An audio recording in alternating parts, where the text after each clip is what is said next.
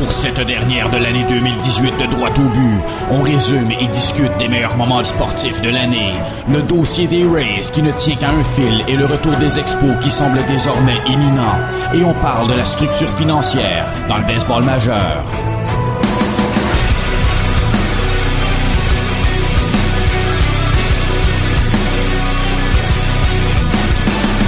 Nos panélistes, TVA Rivière-du-Loup, Marc Griffin, descripteur baseball RDS et Martin Bergeron de Expo Sabermétrique.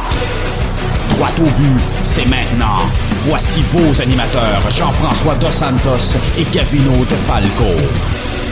Mercredi 19 décembre 2018, bienvenue à la dernière émission de l'année du podcast Droit au but. Mon nom est Gavino Desfalco et je suis en studio avec mon bon ami Jean-François Dos Santos. JF, comment ça va? Ça va très bien, merci et toi? Ben oui, ça va super bien. Es-tu nostalgique concernant la dernière émission? Ben, c'est sûr que oui.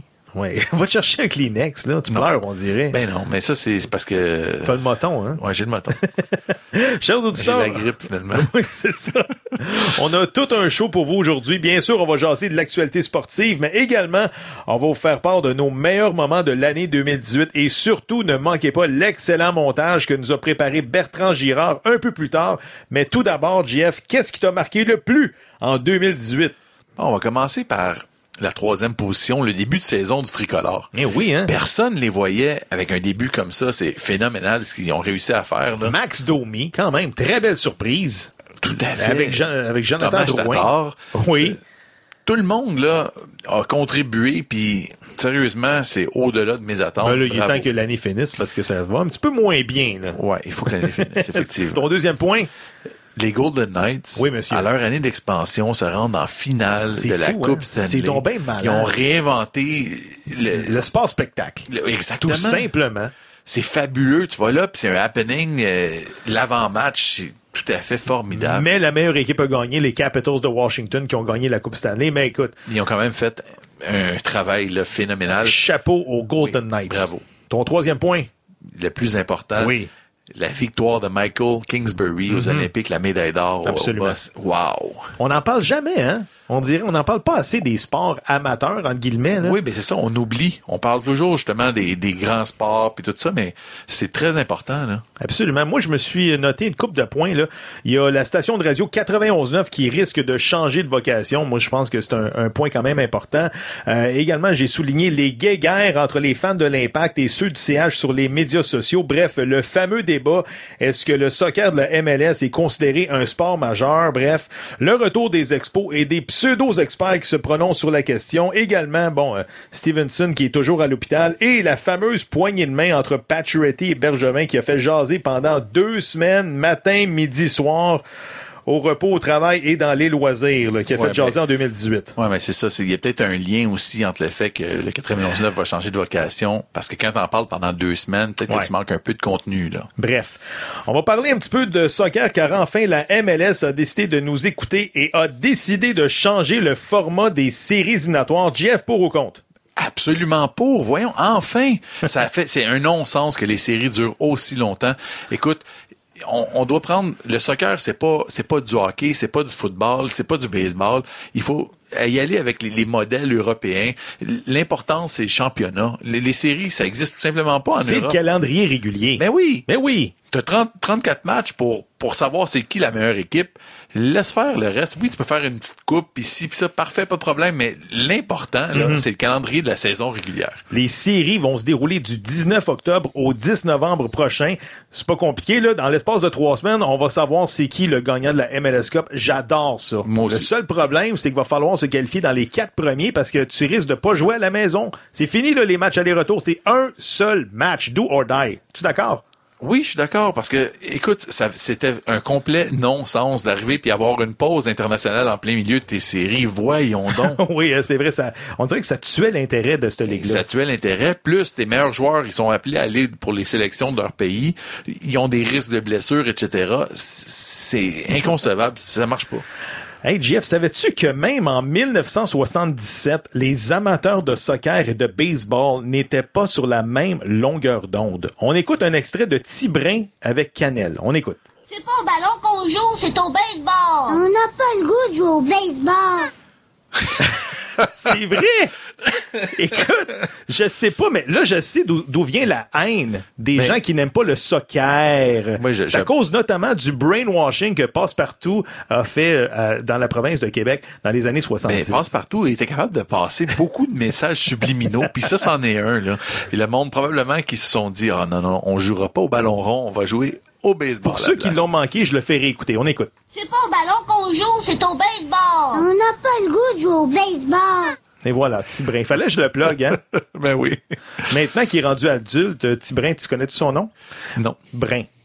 en tout cas. Oh là là là On là va là. jaser d'un jeu, euh, d'un jeu controversé qui est survenu pendant le match canadien-sénateur de samedi dernier. On écoute l'extrait. There goes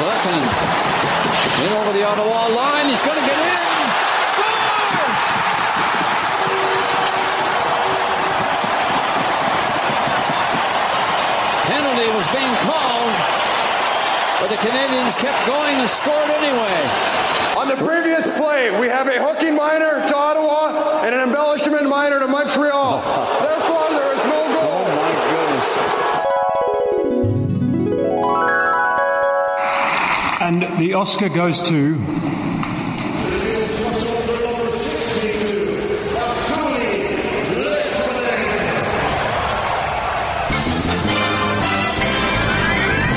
Bon, c'est pas vraiment ça qui est arrivé là, pour la fin, mais écoute, tu trouves pas que euh, embellishment à l'égard d'Arthurie Lekonen, c'est quoi ça? Hey, c'est n'importe quoi. Puis en plus, pourquoi tu laisses poursuivre le jeu pour appeler, après ça appeler une pénalité? Non, si, si tu décides que, bon, il y a embellishment, Ouais.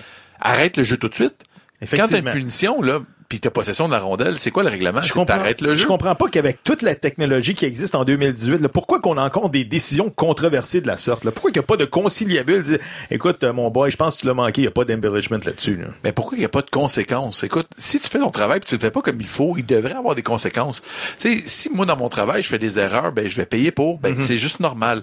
Il faudrait qu'il y ait des conséquences. Si l'arbitre fait une erreur comme ça, ben, je sais pas, qu'il soit mis à l'écart de, Mais là, la Ligue nationale s'est sentie un temps. petit peu cheap, ils ont enlevé la punition à Lekonen. Ah, Dans les ah. statistiques, euh, ça compte plus. Ouais. Sauf que le but de Dano là-dedans, non, il compte pas. Non, c'est ça. Écoute, il y a une nouvelle cocasse en terminant. Jeff, as-tu vu que la mascotte des Hawks de Chicago, Tommy Hawk, en est venu au coup avec un partisan sous les gradins du United Center vendredi dernier? ben oui, j'ai vu ça. Et puis, tu sais tu sais quoi? On a l'extrait également. On écoute. OK.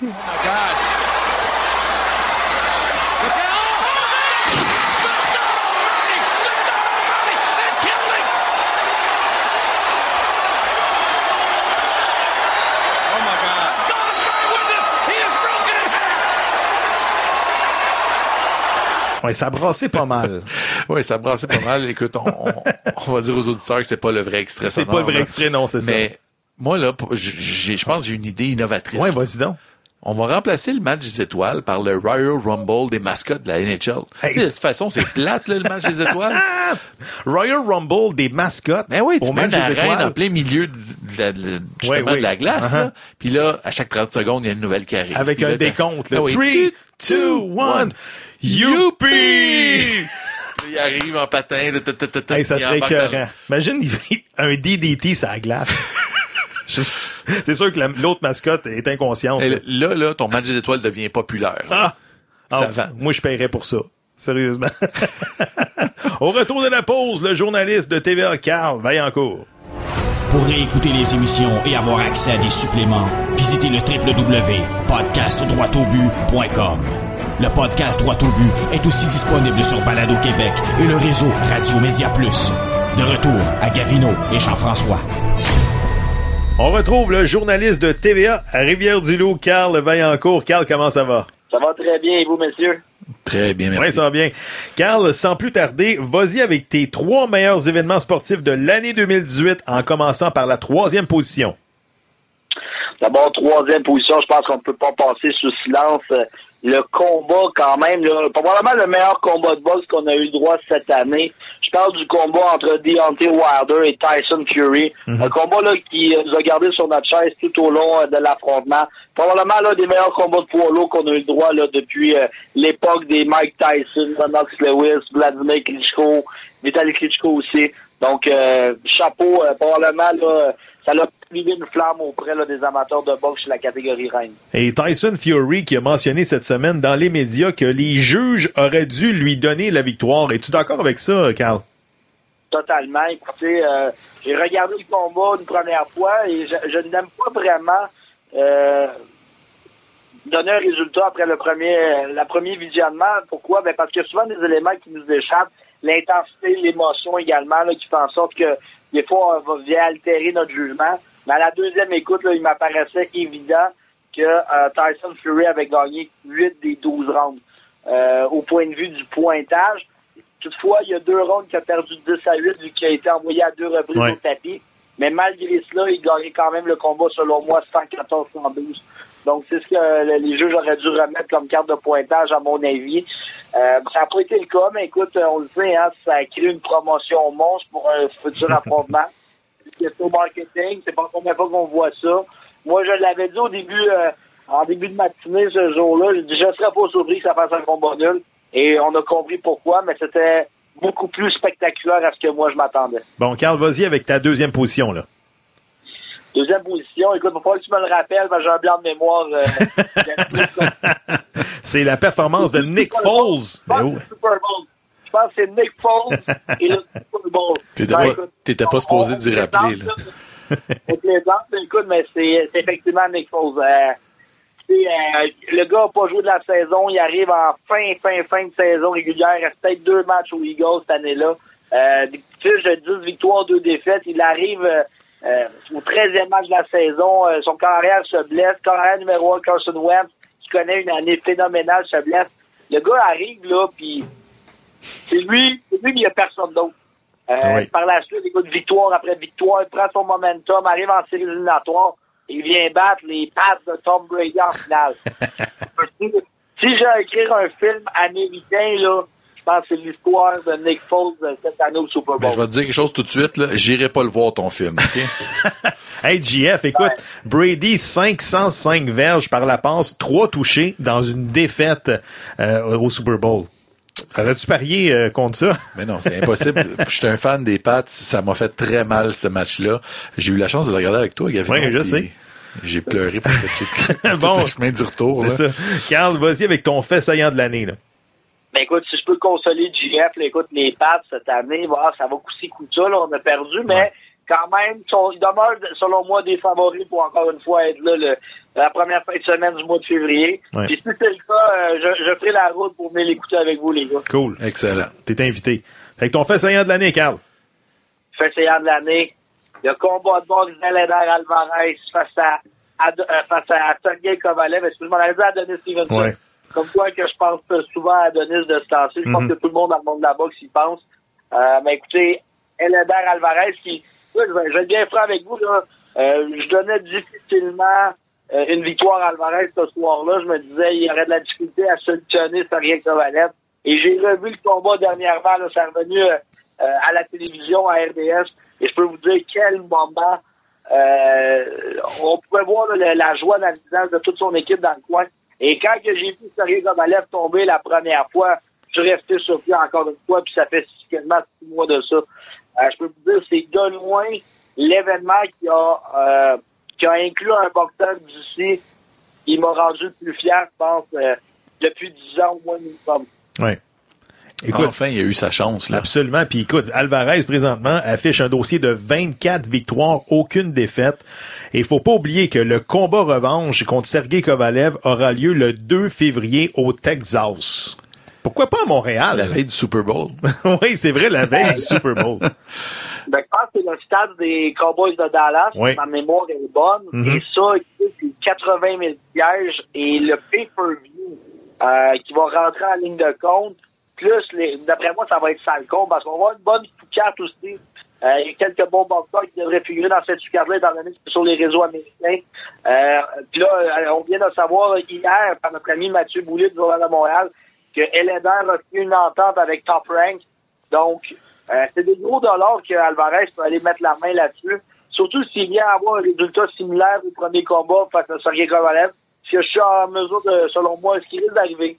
On risque d'avoir encore Mhm. une fois une victoire là, de Leder Alvarez. Euh, pourquoi? Ben, c'est que Sergei Kovalev, c'est pas le boxeur le plus intelligent. C'est un boxeur qui a de la difficulté à respecter le plan de match. Et euh, je m'attends encore une fois à ce qu'il fasse euh, quelques faux pas qui va lui coûter euh, probablement la ceinture euh, ce soir-là. Donc, euh, ça sera tout un match, euh, ça sera tout un combat de boss qu'on aura le droit. euh, Ça reste, de- absolument, ça reste à voir. Carl, on va parler du cas d'Alexander Ovechkin qui, cette saison, a déjà inscrit 29 buts en 32 matchs et qui pourrait connaître la meilleure saison de sa carrière à l'âge de 33 ans. Lui qui en avait marqué 65 en 2007-2008. Tout le monde disait qu'après avoir gagné la coupe, il reviendrait détruit, démoli. oui, Ben non. c'est pas le cas. Non. Carl, tes Ben, écoutez, écoutez, euh, comme quoi que tu peux faire la fête pendant tout un été puis arriver le fin prêt au camp d'entraînement. Hein? Euh, je pense qu'on en a parlé. Je pense que tous les médias sur la planète là, faisaient seulement regarder euh, Alexander Ovechkin, son compte Snapchat, qui regardait ses vidéos de lui en train de boire dans la coupe à peu près à tous les deux jours. euh, tu sais, rendu à un certain moment donné, lorsqu'on regarde ça, ben faut avouer que lorsque tu as un tir aussi puissant, aussi précis, c'est un tireur d'élite. Moi, je l'engage dans l'armée canadienne demain matin. Je suis pas mal certain la guerre, on gagne, c'est sûr. Écoutez, ça n'a aucun sens avoir un lancer de cette puissance-là, puis avec une précision aussi chirurgicale. Ça, c'est moi ce qui est. Puis les gens ils me disent Ouais, mais il sera pas en mesure de rattraper Wayne Gretzky. Ben, vous savez-vous quoi, là, à tous les ceux qui disent ça, là, on verra. Parce que comme c'est là, là, s'il y a une chose qu'Alexander Ovechkin ne perdra pas avec les années, c'est son lancer. Oui, Fait que même Fini, fini patin- les slingshots dans l'armée canadienne, on amène les bâtons de hockey puis le slapshot. Hey, puis en passant, voilà. les gars, j'ai sorti les statistiques. Wayne Gretzky a marqué 894 buts dans sa carrière. Présentement, Ovechkin en a 636. Donc, il est seulement à 258 buts du record. Et j'ai fait une moyenne. Si Ovi dispute le même nombre de matchs que Gretzky et garde la même cadence, qui est de 0.61 buts par match, 915? euh, Ovi va en avoir marqué 913. Donc, On euh, n'est pas loin, hein? non, il est vraiment pas loin. Puis comme tu dis, là, on a, je pense que tu as écrit un tweet là, cette semaine sur les marqueurs de 70 buts. Euh, Ovechkin pourrait atteindre cette marque-là cette, cette, cette année. Là. Ben, sans l'ombre d'un doute. là. Il est parti pour ça, en tout cas, parce que s'il suit la tendance, il terminerait la saison là, autour de 74-75 buts. Euh, Pour vous donner une idée, la dernière fois que c'est arrivé, c'était en 92-93. Là, pour les nostalgiques, c'est seulement un prélude. Faites juste penser à cette année-là. 74, 76 buts, Alexander Mogilny, Timiu Selani. Selani, qui était, on vous rappelle, une recrue à cette année-là. ouais. Euh, bon, il y avait 22-23 ans, Oui, mais oui, grave. Mais quand même, lorsqu'on regarde ça, on se dit, Alexander Ovechkin, dans le club des 70 buts et plus, ça fait longtemps qu'on n'a pas vu ça, un joueur marqué plus de 70 buts. Et c'est surtout que il avance en âge. On se souviendra, là, il avait connu une saison phénoménale de mémoire là, autour de 2007-2008, qui avait marqué 65 filets. Et là, euh, 65 filets, on, on parle de plus de 70, puis on parle de quasiment 10 ans plus tard. Il n'y a personne qui aurait deviné ça. Là. Jamais, jamais. En terminant, Carl, le jeune Alexis Lafrenière, âgé de 17 ans seulement, fera partie de Team Canada Junior. Tes impressions? Ben, c'est un joueur phénoménal. là. Je pense que c'est la première chose qu'on doit dire. Euh, son coup de patin n'est pas excellent, euh, mais il a un sens du jeu qui est nettement au-dessus de la moyenne, puis on le voit. Hein? Il joue avec l'Océanique de Rimouski, on peut être deux périodes sans le voir, et au moment où il y a un déclic, un avantage numérique, c'est terminé. C'est un, deux, trois points, fini avec trois points en troisième période. Et c'est pas pour rien qu'il est parmi les cinq meilleurs pointeurs du circuit courto cette année. C'est que oui, bon, il y a des bons joueurs autour de lui, mais il est capable de créer des occasions de marquer partout sur la patinoire. La rondelle colle après lui, et on l'a vu au championnat mondial des moins de 17 ans euh, qu'il y a eu euh, cet été. Il a amené son équipe jusqu'à la médaille d'or, et il va sans contredire que c'était le joueur le plus dominant. Et là, là-dedans, il y avait des joueurs qui étaient éligibles au repêchage cette année, qui devraient sortir parmi les 10, 12, 15 premiers. Lui, il n'est pas éligible cette année. Il est éligible en 2020. Fait Imagine. Imaginez ce qu'il va faire l'an prochain lorsqu'il va jouer. Je ne serais même pas surpris qu'à un certain moment donné, là, là, on commence à préparer l'équipe pour les séries du côté de l'Océanique. On n'a peut-être pas la saison qu'on escomptait, par exemple. Fait que là, il y aura une décision à prendre dans le dossier de la première l'an prochain, selon moi, du côté de Serge Beausoleil. Mais encore là, il est difficile d'échanger un joueur avec autant de talent, mais c'est sûr qu'à 18 ans, il sera dans la Ligue nationale. Ça, on peut se le dire tout de suite. Il ne reviendra pas à 18 ans dans le junior. Est-ce que Serge Beausoleil va être intéressé de peut-être reconstruire l'équipe, d'aller chercher des choix au repêchage? On le sait, il va valoir son pesant d'or. Euh, il y a des gros marchés qui seraient prêts à mettre bon, beaucoup de choix au repêchage, probablement trois choix aux premières rondes, peut-être des choix de deux, des vétérans. Fait que ce serait intéressant de voir. Mais il y a une chose qui est certaine, c'est qu'il devrait sortir parmi les deux ou trois premiers en 2020. Absolument. Écoute, euh, présentement, Lafrenière, Lafrenière qui devient le sixième joueur de 17 ans et moins à faire partie de Team Canada après Crosby, McDavid, Jason Spezza, Jay Bouwmeester et le joueur préféré de Jean-François, Eric Lindros. Euh, je veux te dire tout de suite, il a plus de 17 ans actuellement. Il a plus de 17 ans parce que c'est un late. Oui. Il a 17 ans et 2-3 mois environ.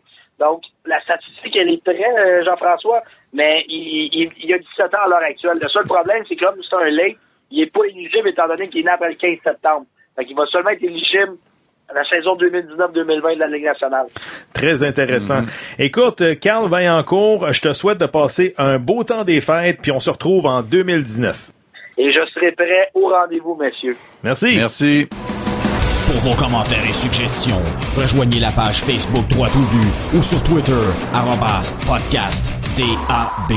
Le podcast Droit au but est fier de recevoir le descripteur de baseball du Réseau des sports et peut-être futur descripteur des Expos 2.0, Mark Griffin. Mark, comment ça va?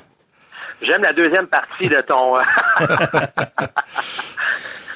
Marc, très bien, les gars, vous autres? Ça va super Très bien, merci. Marc, ma première question est simple. Me semble qu'on n'a jamais été aussi près du retour des expos.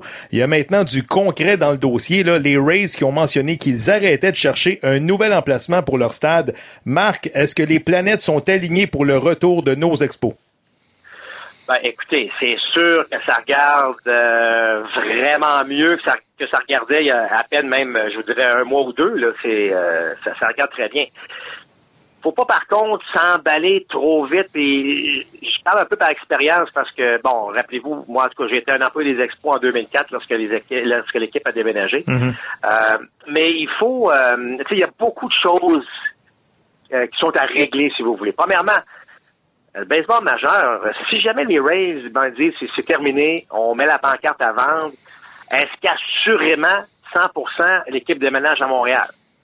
On pense que oui, on a le plus le meilleur dossier selon moi, mais connaissant l'historique du baseball majeur, je me garde une petite gêne à ce niveau-là. Et deuxièmement, ben, il y a- il y, a, d'autres dossiers à régler. Ben, premièrement, il y a- ça prend l'accord des autres propriétaires. Euh, Est-ce qu'on accepte de jouer au stade olympique pendant au moins un an et demi, sinon deux, en attendant la construction d'un stade? Est-ce qu'il y a des, des fameux droits territoriaux du- de, de- de télévision? Est-ce que ça sera renégocier? Donc, c'est beaucoup de gros dossiers, mais je vous dirais qu'effectivement, on s'enligne très, très bien là, en rapport à ce qu'on a vu dans les, dans les dernières années. Marc, j'aimerais que tu nous démystifies un peu quant à l'association des Rays, du Tropicana Field, de la ville de Saint-Pétersbourg, qui aurait un contrat ou une entente jusqu'en 2027. là. C'est quoi tout ça? Ben, c'est le bail, en fait. Et c'est un bail. Tout le monde fait un cas avec ce fameux bail-là, et effectivement, il est, il est important. Mais dites-vous une chose. Si jamais les Rays disent, ben, c'est terminé, en fait, disent au commissaire, nous, le regardez, on a tout essayé, ça fonctionne pas. Major League Baseball, je dis pas qu'il garoche son argent par les fenêtres, mais c'est une entité qui est très riche. Et si on a à racheter ce bail-là, on va le faire. Là. Ça coûtera Ouais. pas 500 millions racheter un bail comme ça. là. Donc, on peut racheter le bail euh, et bon, on fait des calculs. Ça peut faire partie aussi euh, de la transaction. Il y a un montant de la transaction qui va pour, disons, alléger euh, ce montant-là. Donc, pour moi, là, c'est un, honnêtement, c'est un non-issue. OK. Euh, le bail, là, pour moi, c'est pas ça qui va arrêter le déménagement de la franchise. Super intéressant. Marc, dans l'éventualité du retour des expos, c'est sûr qu'on parle de partenaires d'affaires importants dans l'aventure. On a juste à penser à Steven Bronfman, Alain Bouchard, Mitch Garber. Me semble que ces trois gars-là ont les reins très, très solides. D'après toi, est-ce qu'on va quand même demander l'aide gouvernementale dans le dossier du stade? Ça, ça c'est, une question, une, très bonne question, toujours délicate à répondre. La réponse, en fait, le mot aide, c'est là qu'il faut faire attention. Moi, le gouvernement, là, si jamais le gouvernement est impliqué, parce qu'une chose est sûre, même si Bronfman allait s'entendre qu'il pourrait y avoir besoin, euh, on, ne, on ne connaît pas les demandes. Donc, c'est difficile. Tu sais, j'entends des gens qui disent, il y en aura, on veut pas d'argent du public, tout ça. Mais attendez donc avant de voir c'est quoi les vraies demandes. Et L'autre aspect euh, qu'il faut surveiller, c'est que faut apprendre des années des expos. Hein. Les 36 années des expos de Montréal, il y en a eu des erreurs qui ont été commises. Mais est-ce que c'est un investissement du gouvernement ou c'est carrément une demande de, d'un montant X pour dire, ben nous, on a besoin de ce montant-là pour payer un stade? C'est c'est pas la même chose, là. Oui. Alors, un investissement, c'est que, oui, il peut y avoir un investissement du gouvernement qui va rapporter au gouvernement. Donc, il y a un retour d'argent. C'est un investissement. Tu si on dit vous investissez un montant X, puis euh, au bout de un certain nombre d'années, non seulement vous vous êtes remboursé, mais là, vous faites de l'argent avec ça. Le gouvernement n'est pas fou non plus. Le gouvernement veut aussi s'impliquer dans des dossiers qui non seulement vont aider à la visibilité de Montréal, du Québec, mais en plus, je vais être un bénéficiaire de tout ça. Alors, c'est pour ça qu'il faut faire attention. Attendons avant Ouais. de vraiment, vraiment euh, commenter sur un sujet qui est si délicat pour tout le monde, puis de voir les demandes du, gou- de- de- de- du groupe de Bronfman. Et après ça, ben, on pourra dire c'est-tu bon, c'est pas bon. Bon, c'est- on parle dans l'éventualité justement du déménagement, le nouveau stade. On parle du bassin Peel dans Griffintown pour localiser le nouveau stade. Selon toi, c'est-tu le meilleur emplacement? Ben, écoutez, il n'y a pas une tonne d'emplacement parce que il faut faire attention aussi, c'est que euh, dans le cas de Bronfman, puis rappelez-vous son euh, sa rencontre avec la mairesse, c'est que c'est pas juste un stade. C'est un quartier qu'on veut carrément euh, refaire. Oui, Alors, absolument. ça fait partie aussi de, de, de, de, de- de- de tout le projet. Alors, à ce moment-là, ben, il faut trouver un endroit qui, qui, qui, qui est pertinent, donc qui est près du centre-ville, mais qui en même temps permet à les développeurs de faire quelque chose d'extraordinaire. Puis je sais qu'on cite beaucoup San Francisco, par exemple. Euh, on cite des endroits où on a carrément revitalisé un quartier au complet pour en faire quelque chose d'extraordinaire aujourd'hui. C'est ça qui fait que un investissement, je me répète, du gouvernement peut faire aussi du sens dans un projet de la sorte. Très bon point. Écoute, euh, c'est sûr que euh, lorsqu'on pense à ça, le Mac Jones, il y avait Jonesville, ben Mark Griffin va avoir Griffintown. Ah, écoute, c'est pareil, hein? Marc, Marc, c'est sûr qu'on se réjouit des malheurs des Rays là, présentement, mais il faut pas oublier que les dernières saisons des Expos ont été vécues dans l'incertitude. Et qui de mieux placé que toi là, pour nous dire que le climat de travail dans les derniers moments, c'était vraiment pas évident. Raconte-nous ça un petit peu. Ben, la- moi, je trouve, un, un- la, la pire chose, là, les gars, là, qu'on a vécu à l'époque des expos, c'était l'indifférence. Les expos jouaient dans l'indifférence. Les journalistes ne suivaient plus, euh, ou à peu près plus l'équipe. La population, vous en, comprend- vous en conviendrez, avec la- les assistances, on ne suivait plus les expos. Euh, ça, ça fait très mal. Et là, à Tampa Bay, on a une lettre du commissaire qui dit écoutez, là, moi, je suis pas convaincu de ce que vous me demandez. Et là, il y a à peine quelques heures, ou hier, en fait, on apprend que on baisse les bras pour trouver euh, un terrain. Et là, je- écoute, il n'y a pas de réaction. Pas de réaction à Tampa Bay présentement. Ouais. Alors là, écoute, je revis carrément les années 2001, 2002, 2003, même 2004 des expos où il y a de l'indifférence totale présentement à Tampa Bay. Et ça, c'est très malheureux. Et si je me fie au passé, euh, ben écoute, euh, disons que la- ça, ça, ça, ça s'est pas très bien terminé à Montréal. C'est un copier-coller, oui. Mais toi, tu l'avais appris comment? Est-ce que Tony Tavares t'avait convoqué dans son bureau? Là? Comment tu l'avais appris? Ben, en fait, rappelez-vous, les expos, on avait annoncé, je pense, c'est le 28 septembre, si ma mémoire est fidèle. Mhm. et, et je me souviens que au mois d'août, on nous avait dit que si au 1er septembre, euh, il y a l'équipe, bon, il n'y a pas de déménagement, il n'y a pas d'entente, il n'y a pas de nouvelles, on joue en 2005.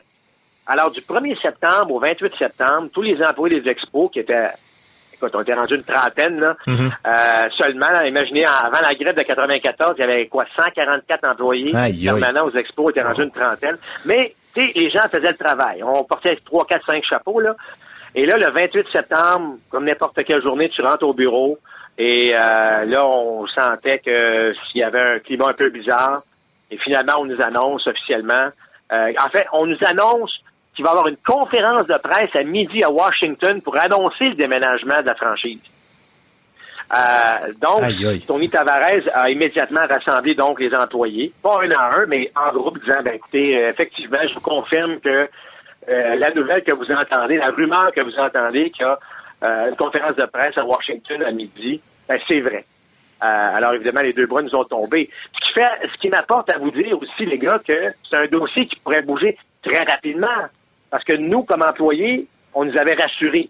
Puis là, bang, c'est arrivé quand même. Alors, le même constat peut, euh, peut se produire ici dans ce dossier-là où le commissaire se table et dit écoute, on tire la plug parce que c'est vrai les nouvelles qu'on a avancées il y a quelques jours ou semaines que le baseball a demandé au groupe de Bronfman d'être prêt, d'être prêt rapidement si jamais on doit réagir de la sorte. Alors c'est quand même pas rien là. Très intéressant. Écoute, une petite question en rafale pour terminer. Le Bryce Harper s'en va où? Bryce Harper veut jouer avec les Dodgers de Los Angeles. Euh, et là, les Dodgers aimeraient bien l'avoir, mais je pense pas qu'ils voudraient l'avoir pour 400 millions. Euh, et là, il y a, il y a le dossier Yaciel Puig, bon ça. Euh, alors, je suis pas sûr que c'est là qu'il va aller. Mais vous êtes, d'accord, les gars, qu'on peut compter probablement sur les doigts d'une main le nombre d'équipes qui peuvent se permettre un contrat. Oui. Au moins 3-4 équipes euh, seulement. Est-ce que Larry Walker a sa place au panthéon du baseball? Absolument, sans aucun doute. Avec la casquette des Rockies, bien sûr. Oui, ça c'est la casquette des Rocks, malheureusement, mais on peut pas quand même enlever ce qu'il a accompli avec euh, avec les Expos de Montréal. Mais euh, si vous parlez de joueurs, ce qu'on appelle les five tools players, là, euh, Larry Walker pouvait tout faire sur un terrain. Euh, je regarde si on a un peu comme Tim Raines, tu ajoutes les statistiques avancées sur la carrière de, de Larry Walker, tu réalises à quel point il était bon. D'ailleurs, Tim Raines a été intronisé parce qu'on a fait ça. On a ajouté le WAR, on a ajouté le OPS, on a ajouté tout ça. Là, on a réalisé, Hey, un instant, ce gars-là, voyons donc, ça n'a pas de bon sens. C'est le même constat avec Larry Walker.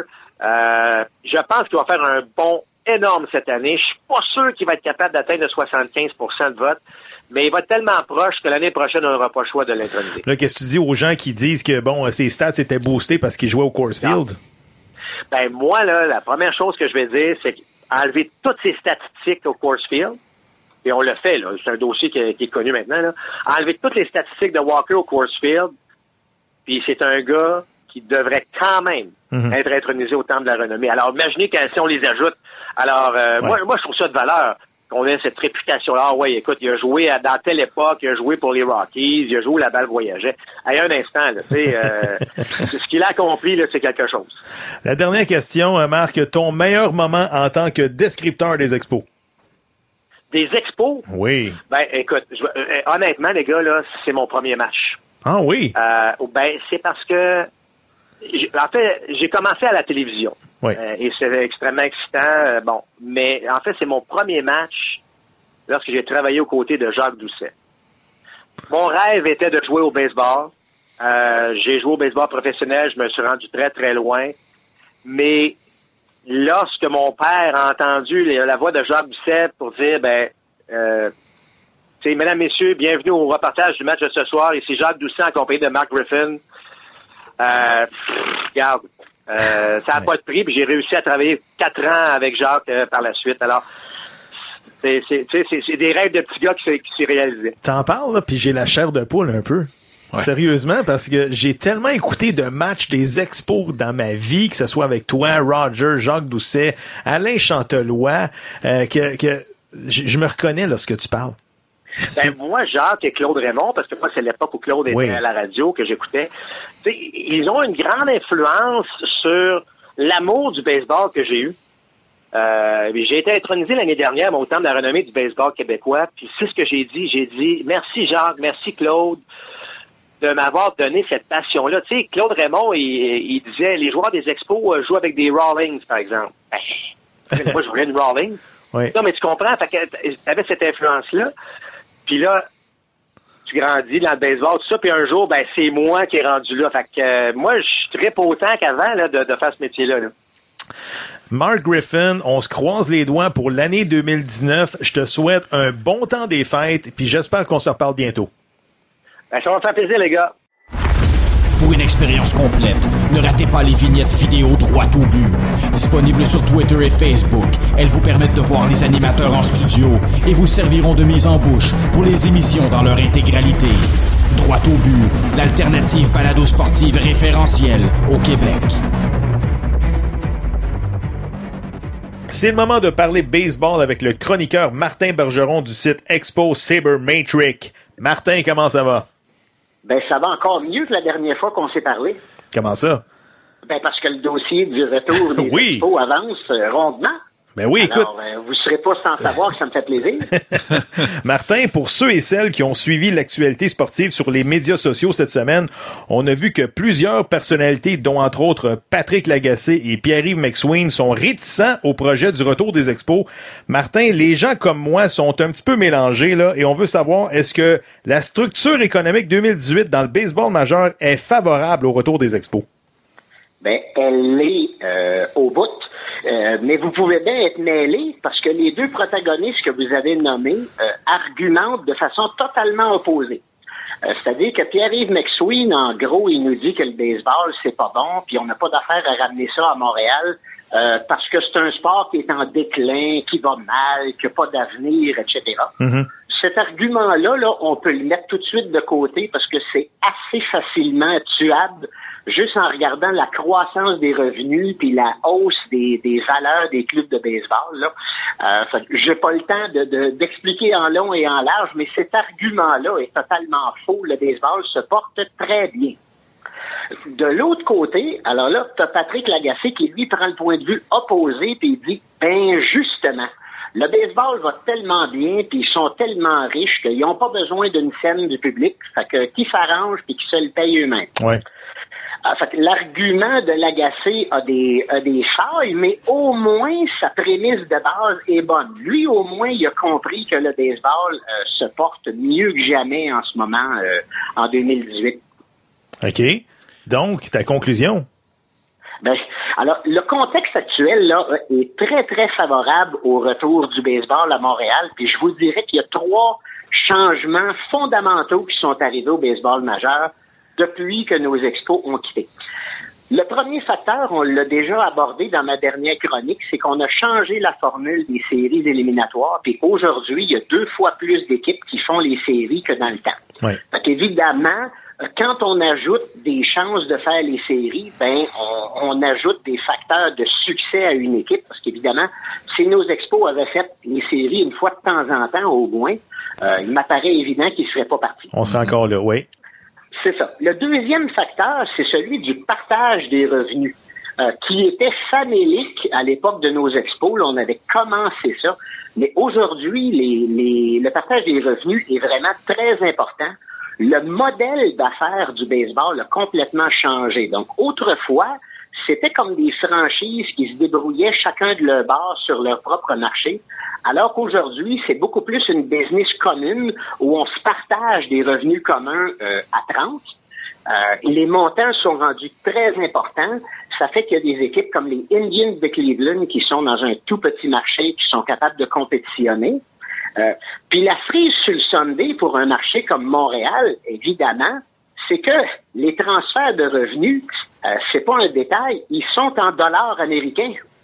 Oui, effectivement. Alors, à, à l'époque, une des grandes difficultés des anciens expos, c'était que tu devais payer tes joueurs en US, mais tes revenus étaient en canadien. Fait qu'évidemment, quand le dollar canadien plongeait, euh, ça créait tout un déficit à éponger à chaque année. Mais aujourd'hui, là, on peut présumer qu'il y a plus que la moitié des revenus des expos qui vont être en dollars US. Alors, l'impact du taux de change va être beaucoup moins important que, que dans le temps. Avec, avec le fait là, que le baseball se porte bien, le- c'est un sport en pleine croissance, comment se fait-il que les Rays déménageraient? Surtout qu'on entend justement que les clubs ils sont rentables juste avec les contrats télé puis le partage des revenus. Ben ça, tu as raison, euh, JF, quand tu dis qu'ils sont rentables juste avec la télé. D'ailleurs, quand on regarde les chiffres de 2017, euh, les Marlins de, de la Floride sont une des quatre équipes qui ont perdu de l'argent, mais les Rays en ont fait. hein.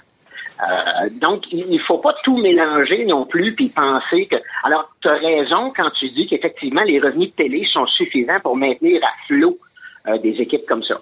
Maintenant, le baseball majeur a plus d'ambition que de juste maintenir à flot des équipes parce que tu leur envoies un chèque de, de transfert de revenus. Ils aimeraient bien ça que l'équipe euh, contribue davantage. Puis euh, la réalité, c'est que le marché de Tampa Bay, euh, il n'est pas bon. La population métropolitaine est trop petite. Les revenus des citoyens là-bas euh, sont pas intéressants non plus. Le marché de télé est pas si mal, mais il n'est pas grandiose. Euh, donc, assurément, le marché de Montréal serait meilleur que Tampa Bay.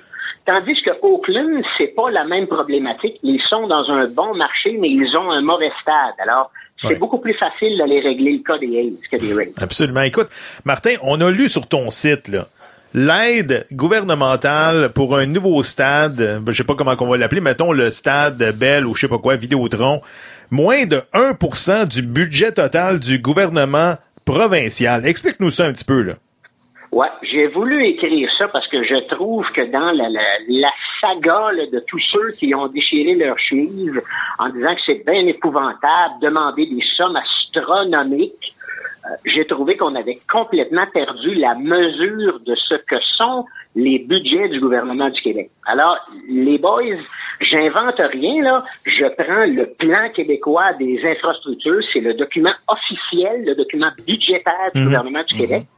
Et dans ce document-là, on nous indique quelles sont les sommes qui sont budgétées pour payer des projets d'infrastructure sur les dix prochaines années. Eh bien, on prévoit qu'au Québec, dans la prochaine décennie, on va investir pour 100,4 milliards de dollars dans toutes sortes d'infrastructures du domaine du transport, de la santé, de l'éducation, l'informatique, les, édifices gouvernementaux, name. 104 milliards. Wow. 100,4. Wow. Donc 100 milliards, 400 millions, c'est ça. Donc, une aide gouvernementale, mettons, si on parle de 350 millions de dollars, là, c'est du screening, comme on dit, là. C'est du 0,3% de l'ensemble Wow. de tout ce qui va s'investir. Puis je peux vous dire une affaire, une- c'est quasiment une erreur mathématique. Là. Euh, Il y a personne qui s'en apercevrait là. Euh, même pas euh, les malades des hôpitaux là, dont on se sert toujours Ouais, comme exemple absolument. pour essayer de nous faire pleurer. Là. Écoute, c'est très intéressant. Martin, on va revenir au niveau du terrain maintenant parce que selon toi, 2018 a été une année d'innovation dans le baseball. Qu'est-ce que tu veux dire par là? ça a été une année de grande innovation parce que là, on est rendu maintenant, en 2018, on a franchi l'étape où il n'y a plus d'équipes dans le baseball majeur qui ont encore des, des DG de clubs que j'appellerais des dinosaures, là, qui refusent, qui refusent les nouvelles statistiques, qui refusent les données. C'est fini ce temps-là. Maintenant, toutes les équipes sont dirigées par euh, des, des, des gens qui sont très ouverts à l'utilisation des données. Vous savez, le big data dont on parle dans, dans plein d'autres domaines de la société, euh, il est rendu au baseball maintenant. Et ça s'est transféré ultimement en 2018 dans toutes sortes de, de décisions sur le terrain. Puis j'en prends deux, par exemple, pour illustrer mon point. Le premier, c'est que les Rays de Tampa Bay, une équipe qui nous intéresse de plus en plus à Montréal, euh, ont innové cette année avec le concept de ce qu'on appelle en anglais un opener, euh, c'est-à-dire un releveur que tu emmènes pour lancer la première manche. Ben oui. de l'amener. J'ai vu ça, ouais. Qui précède, donc c'est pas un lanceur partant, c'est dans le plan de match qu'ils viennent lancer une seule manche. Ben, Pourquoi est-ce qu'on fait ça? On fait ça parce que euh, d'habitude, les lanceurs partants ont tendance à avoir besoin de beaucoup plus de temps et de beaucoup plus de lancers pour se réchauffer, en guillemets, pour se mettre dans le game. Ouais. Ça fait en sorte que statistiquement, dans le baseball majeur, les deux manches où il y a le plus de points qui sont marqués, c'est la sixième manche, parce que les partants sont souvent fatigués. Et la deuxième manche où il y a le plus de points, c'est la première. Parce que le partant, il est pas encore Ouais. à point, puis il affronte le haut de la formation. Fait que souvent, le temps qu'il se mette dans le game, il a affronté les meilleurs frappeurs, puis il a accordé un point ou deux. Intéressant. Fait que, les- fait que les Rays ont dit, tiens, si on prenait ça à l'envers, on emmène un releveur qui, lui, est habitué de venir affronter des, des frappeurs quand ça chauffe. Là. Un releveur, des fois, ça rentre dans le game, puis il y a déjà des hommes ses buts. Alors, ouais. si on lui si on lui confiait la tâche de lancer euh, la première manche, puis après ça, on emmène le partant, en guillemets, en deuxième manche, qui là est rendu, qui se tape le bas de la formation. OK. Ouais. Eh ben, ça- alors, ça, ça, a con- ben, ça a contribué à ce que les Rays accordent moins de points et qu'ils aient connu une excellente saison où ils ont fini euh, avec 90 victoires. Absolument. Vas-y, Jeff. Le commissaire des ligues majeures, Rob Manfred, songe à bannir les défensives spéciales en disant que c'est de l'anti-baseball. T'en penses quoi? Ben, j'en pense que je suis contre, parce que je suis toujours contre l'idée d'utiliser de l'information euh, pour, pour améliorer son équipe. Je veux dire, l'objectif, c'est de gagner des games, hein, il me semble. Puis donc, en défensive, ton, ton travail, c'est euh, c'est de donner le moins de points possible. Alors, tu regardes les tendances des frappeurs adverses, puis tu t'ajustes. Empêcher ça, pour moi, à la limite, c'est quasiment de l'anti-compétition. Oui. C'est d'empêcher les équipes de faire tout en leur possible pour euh, euh, accorder le moins de points. La réponse, c'est quoi? Ben, la réponse, c'est que c'est l'attaque qui doit s'ajuster. C'est les frappeurs qui doivent commencer à frapper davantage au champ opposé, qui doivent de temps en temps déposer un amorti le long du troisième but, là où il y a personne. Après tout, la présence sur les buts, c'est quelque chose de très important au baseball.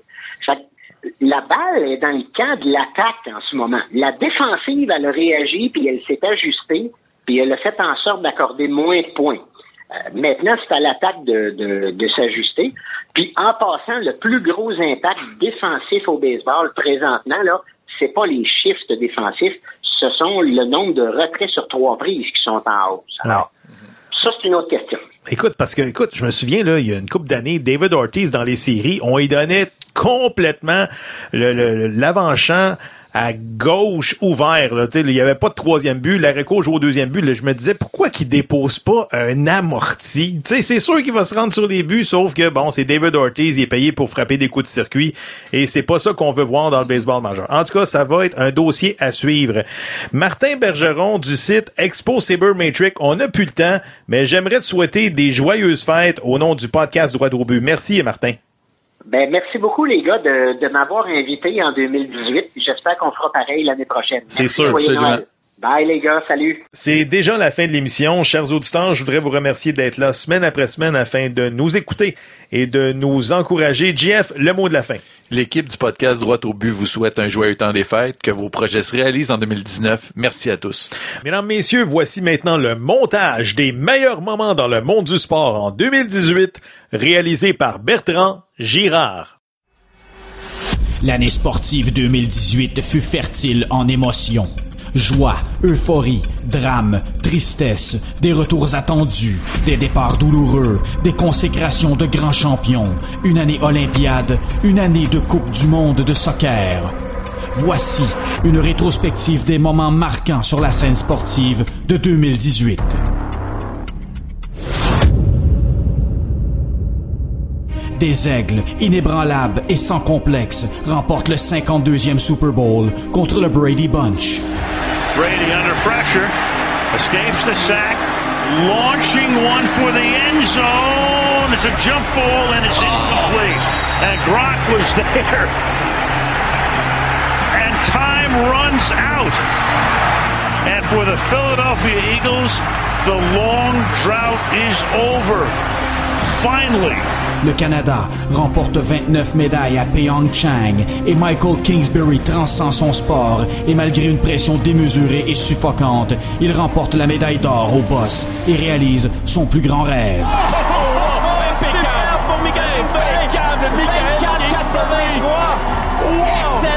performance. Il est rapide, il est impeccable, il est Michael Kingsbury. Alexander Ovechkin est capital et magistral et son équipe remporte la première Coupe Stanley de leur histoire. Off the face-off, the Capitals have won it. The capital of the country is the capital of the hockey playoffs.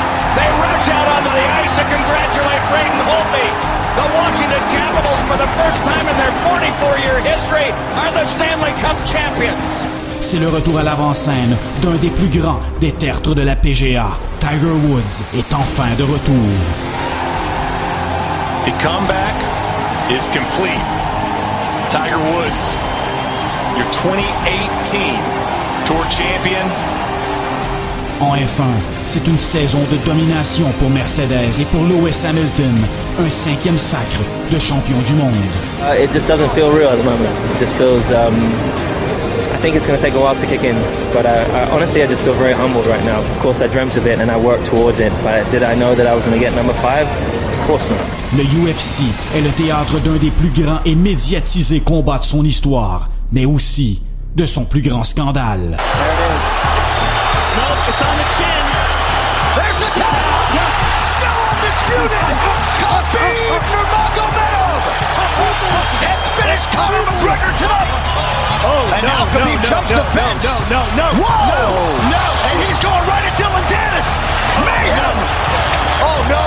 Total chaos here. It looks like UFC security has corralled Khabib Nurmagomedov. Well, this is This is not something we're going to like, nothing we're going to condone. It's not something we want to promote. I mean, that is so stupid and so unnecessary and so foolish. La NBA est désormais le château fort d'une nouvelle dynastie de guerriers dans la baie californienne. There's the buzzer. There's a new dynasty in the NBA.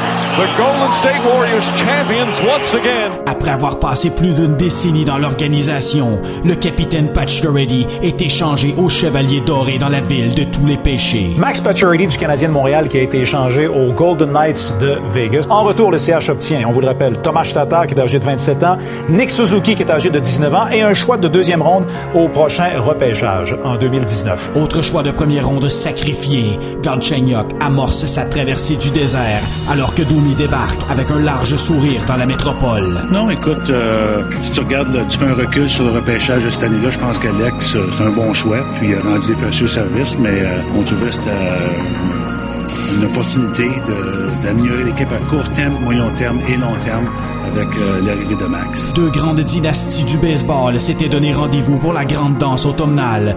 Les Dodgers n'auront pas fait le poids et la meilleure équipe du baseball l'a emporté. Here comes a one-two pitch. Red Sox win the World Series. Five to one, the final tonight.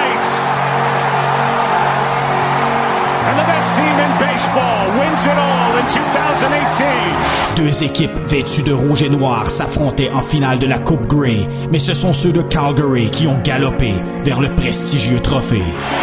Final play. Paris. They're not going to get it off. Sacked by Turner. And that is it. The Stampeders are over the hump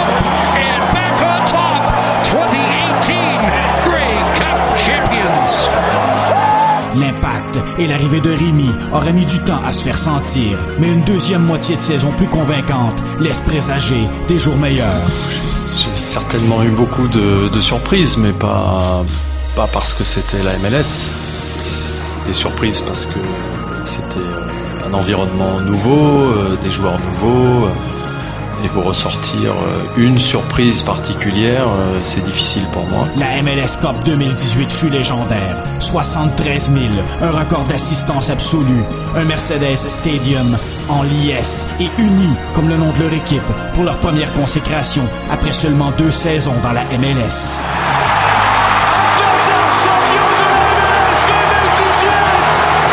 Malgré ses 36 ans, Jean-Pascal affronte un champion probablement pour une dernière fois. Pascal est un guerrier, mais Bivol est tout simplement trop fort. Est-ce l'heure de la retraite pour le Québécois d'origine haïtienne? Selon les circonstances, oui, 36 ans, il y en a 26. Euh, J'ai montré aux gens que j'avais encore du gaz à la tank. On se rappellera longtemps du 1er décembre 2018. Adonis Stevenson livre d'abord un furieux combat de championnat et ensuite livre le combat pour sa vie. Et là, dans le coin de Vostek, on lui demande d'ouvrir la machine. Stevenson est dans les câbles. Et là, Vostek tente d'en profiter. Stevenson est dans le trou, il est dans les câbles. Oh, il est au tapis. Stevenson, c'est terminé. Le champion du monde est détrôné. Alexander Vostek est champion WBC. Et cette revue de l'année ne peut se terminer sans mentionner les deux grands événements de l'année. La victoire des Bleus, qui sont les champions du monde incontestés du soccer. Sans oui. Griezmann qui ne peut pas frapper. Derrière lui, il y a Paul Pogba. Une première fois et la deuxième. et la deuxième. Quelle efficacité Quelle efficacité Paul Pogba avec l'accélération de Mbappé, la gestion intelligente Mais c'est fait, la je te de dis que c'est fait. C'est C'est fait, les Bleus sont champions du monde Les Bleus sont champions du monde pour la deuxième fois dans l'histoire du football français Deux grands pugilistes, Triple G et Canelo, qui nous ont offert le combat de l'année 2018. Malgré une décision controversée, ce combat va transcender la boxe pour de nombreuses années.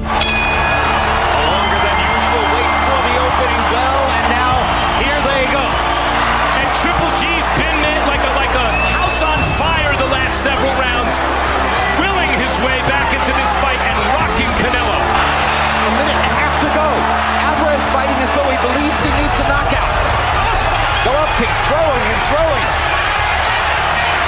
Alvarez lands power shots in return. It's a Pier 6 brawl. Down the stretch they come. 10 seconds to go. Uppercut for Golovkin. Who gets the last shot? Golovkin with the right hand. And it's over. Amazing fight. Round 25, please. And here are the judges' scoring totals. Glenn Feldman scores this bout even 114 114. Judge Dave Moretti and Steve Weisfeld have it 115 113. Your winner by majority decision and new